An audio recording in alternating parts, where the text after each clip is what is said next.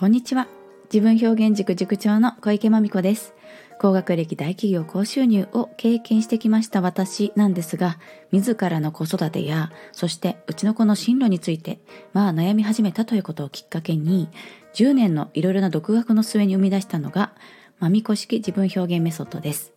それを個性に合った形で身につけられるパーソナル塾が自分表現塾でして、下は幼稚園児、多くはアラウンド思春期の皆さん、上はよんじゅう代の大人の方までオフラインオンラインで通ってくださっています。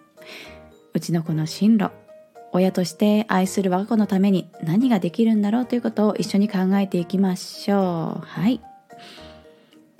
今日この後ね、お昼時間にじゅうにじごふんから無料ズームお話し会でね、習い事についてわちゃわちゃと話す予定なんですけれども、まあ、ま, まだあの直前までお申し込みというか間に合いますので、私の公式 ライン であの参加したいよっていうふうにメッセージくださいましたら、 Zoom のリンクピッとピッとお送りいたしますのでね、お問い合わせください。お待ちしております。で、そうねということで、今習い事について最近語っておりますよ。はい。で、今日はダンスについてやっていこうかなと思います。というのも、あの私娘がえー、バレエダンスですね、はい、クラシックバレエに通っています。そして息子を今からダンススクールに通わそうかな検討中でございます。そんなステータスね。で、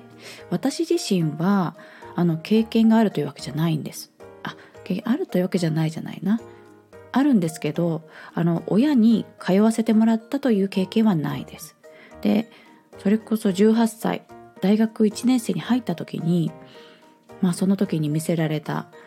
あの見せられた魅力の身にね見せられたストリートダンスの世界に入って、で、まあ、あの本当ストリートで教えていただくとか、あとはスクールに通うとか、それをバイト代でね出して自分で通うよってことをねしていました。で、これね、私の場合ちょっと私の生い立ちの話かもしれないですけど、えっと母には言ってたんだけど、多分保護者なんか書く欄があると思うんで、母にそういう時は書いててもらってたと思うんですけど、父親にはね内緒にしてましたね。もう父親はバンドとかね、えっと、ダンスとかそういうサブカルチャー的なニュアンスのあるものは全て全否定、犯罪予備軍、バカになるつもりかそういう感じでねえ犯罪予備軍、バカになるんか、負け組になりたいんかみたいな、そういうねはいそういう父親 で, で, でしたので、あの言えなかった。で、言えないというか、まあ、言う気も言おうかなもないですね、その時点では。まあまあ、まあ、あのバレバレないようにみたいなバレませんようにみたいな感じでしたよねそう、それを置いといて、まずそれをおいおいてお話ししましょう。で、そのダンススクールに関しましては、なんで私はそれこそ、まあ時代も最近ダンスいいよねってなってきて、はい、ダンスっていいよね、なんかもう全身使って音楽にも乗って、もういいよねまあともすればチームプレーだから、連帯感みたいな社会性みたいなものもあるし、いいよねってなんかされてきた。そして今ではね、小学校で結構ダンスをするっていうねカリキュラム組み込まれているみたいなんですけれども、えっとどうしてじゃあ娘とか息子のダンスに関してはどういう考えを持って習い事を始め始めさせたのかなってあの思い出しますと、娘の場合はですね、あのもともとはヒップホップダンスをやりたいって彼女が言い出したんですよね。確かこれもよんさい、うん、年長さんかごさい、よんさいかごさいぐらいの幼稚園の年長さんの時だったと思います。あの E ダンスキッズっていうね、当時もう今ねもう捨てちゃったんですけどテレビ当時はうちテレビがありまして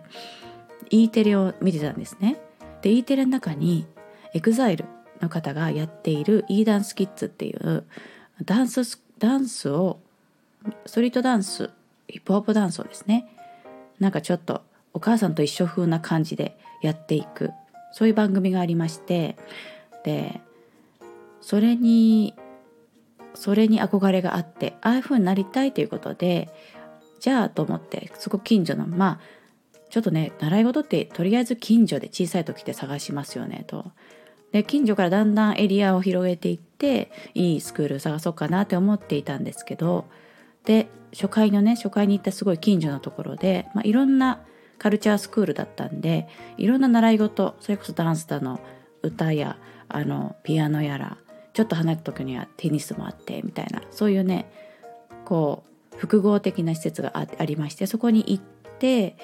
見学の申し込みをしたら、なんかヒップホップダンスのスクールは、まあ、ちょっと小田舎ということもあって、あんまり人気がありませんと。で、今日もあの生徒が B のお休みなので、少ない生徒なんですけど、その少ない生徒が何か学校行事でお休みなんで、あの休校になったんで、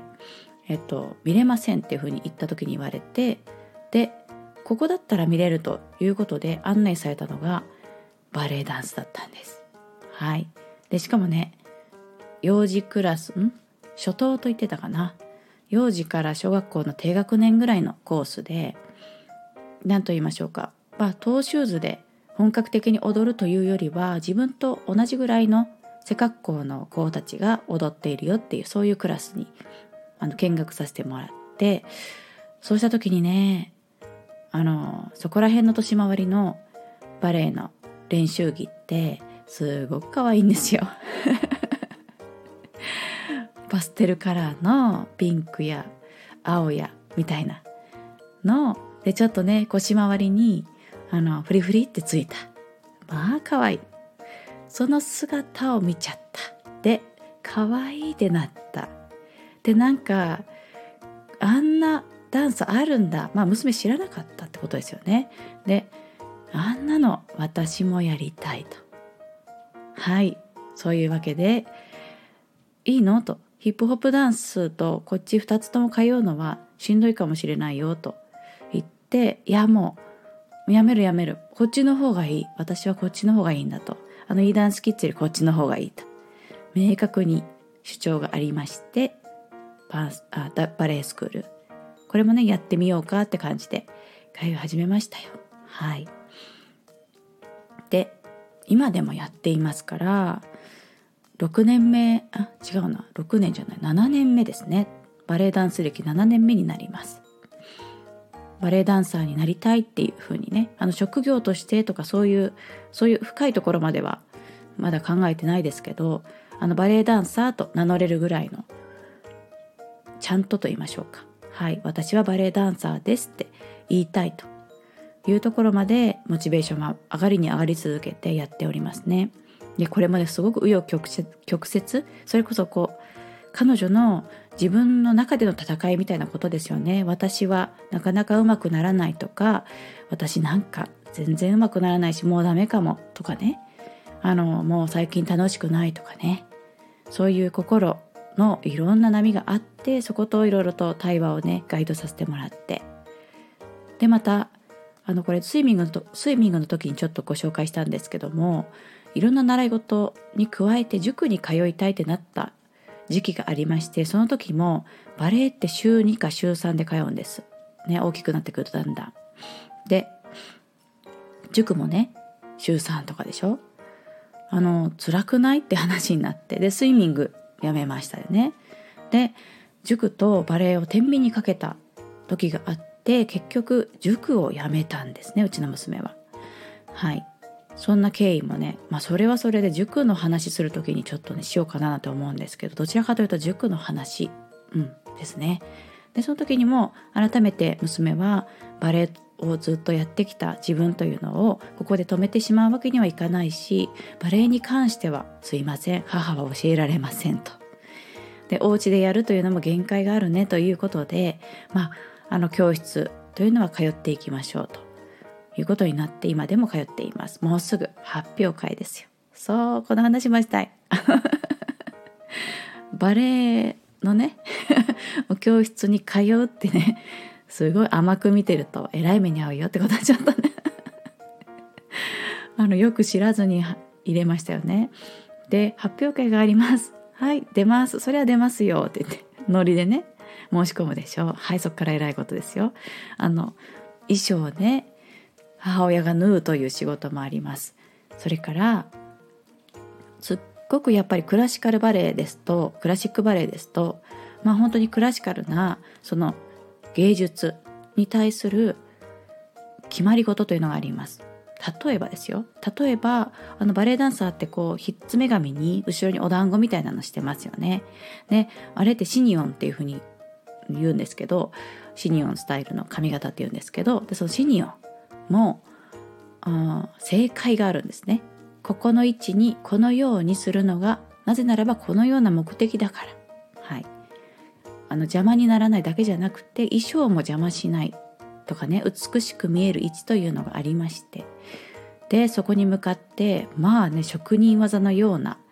あのピシッとしなければならない、遅れ毛は許さら許されませんみたいなね、そういうネットもこれが指定ですあるんですでそのね練習をするでしょ。もう私ね不器用だから本当大変で本当に大変ででした。もう慣れましたよね。それこそもう裁縫も苦手なんで、それも大変です。であとはお金もね、まあまあかかりますよ。あのなら大会大会、まあ、コンクールに出だしたらそれこそねいっかいいっかい何万円ってかかると思いますし、発表会もね、なんというか無料でやるしきたりみたいなのがあって、そうすると全発表会にかかる経費を参加者で負担していくという仕組みもあったりですとか、まあ習い事自体のあのレッスン料も相場的には高い方かなと思います。なので年間で言うと、うん、あいっかげつあたりはね、まあ、いちまんごせんえんぐらいですかね。で発表会に出ますってなると出演料でじゅうまんえんとかで、衣装のレンタル料になんか何やかんや買ったり何やかんやして年間ごまんえんぐらいかな。そのぐらいかかってきますね。うん、はいもうあの上はキリがないですよ。もっとね、もっと、うん、本格的にやろうとしたら学校もありますでしょうし、それから海外に行ってね留学するとかね、そういうことを や, やり始めたらもうキリがないですよ。ですけどまああの自分のお習い事の程度でやろうと思ってもそのぐらいかかるよっていうことになります。あとはね、その保護者といってもあのバレエダンス女の子の場合は着替えがね結構もうね結構すっぽんぽんになりながらあの着替えたりするということをサポートしていく必要があるので、その発表会に向けてのサポートはあのお母さんだけっていうふうになってるんですね。はい、まあ、なんでそうね、あの女性の着替えに入れる人だけっていうふうになってます。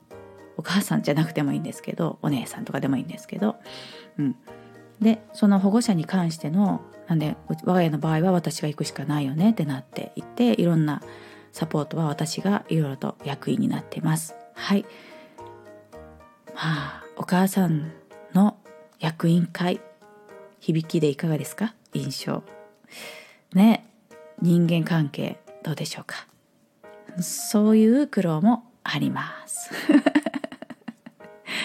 全然ね、揉め事とかはね、あの今渦中にあるとかそういうことはないですよ。ただしっかりその社会的にあのお仕事のあれですよ、あの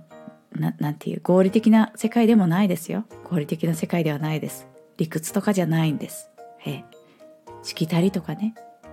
程度問題とかね、そういうニュアンス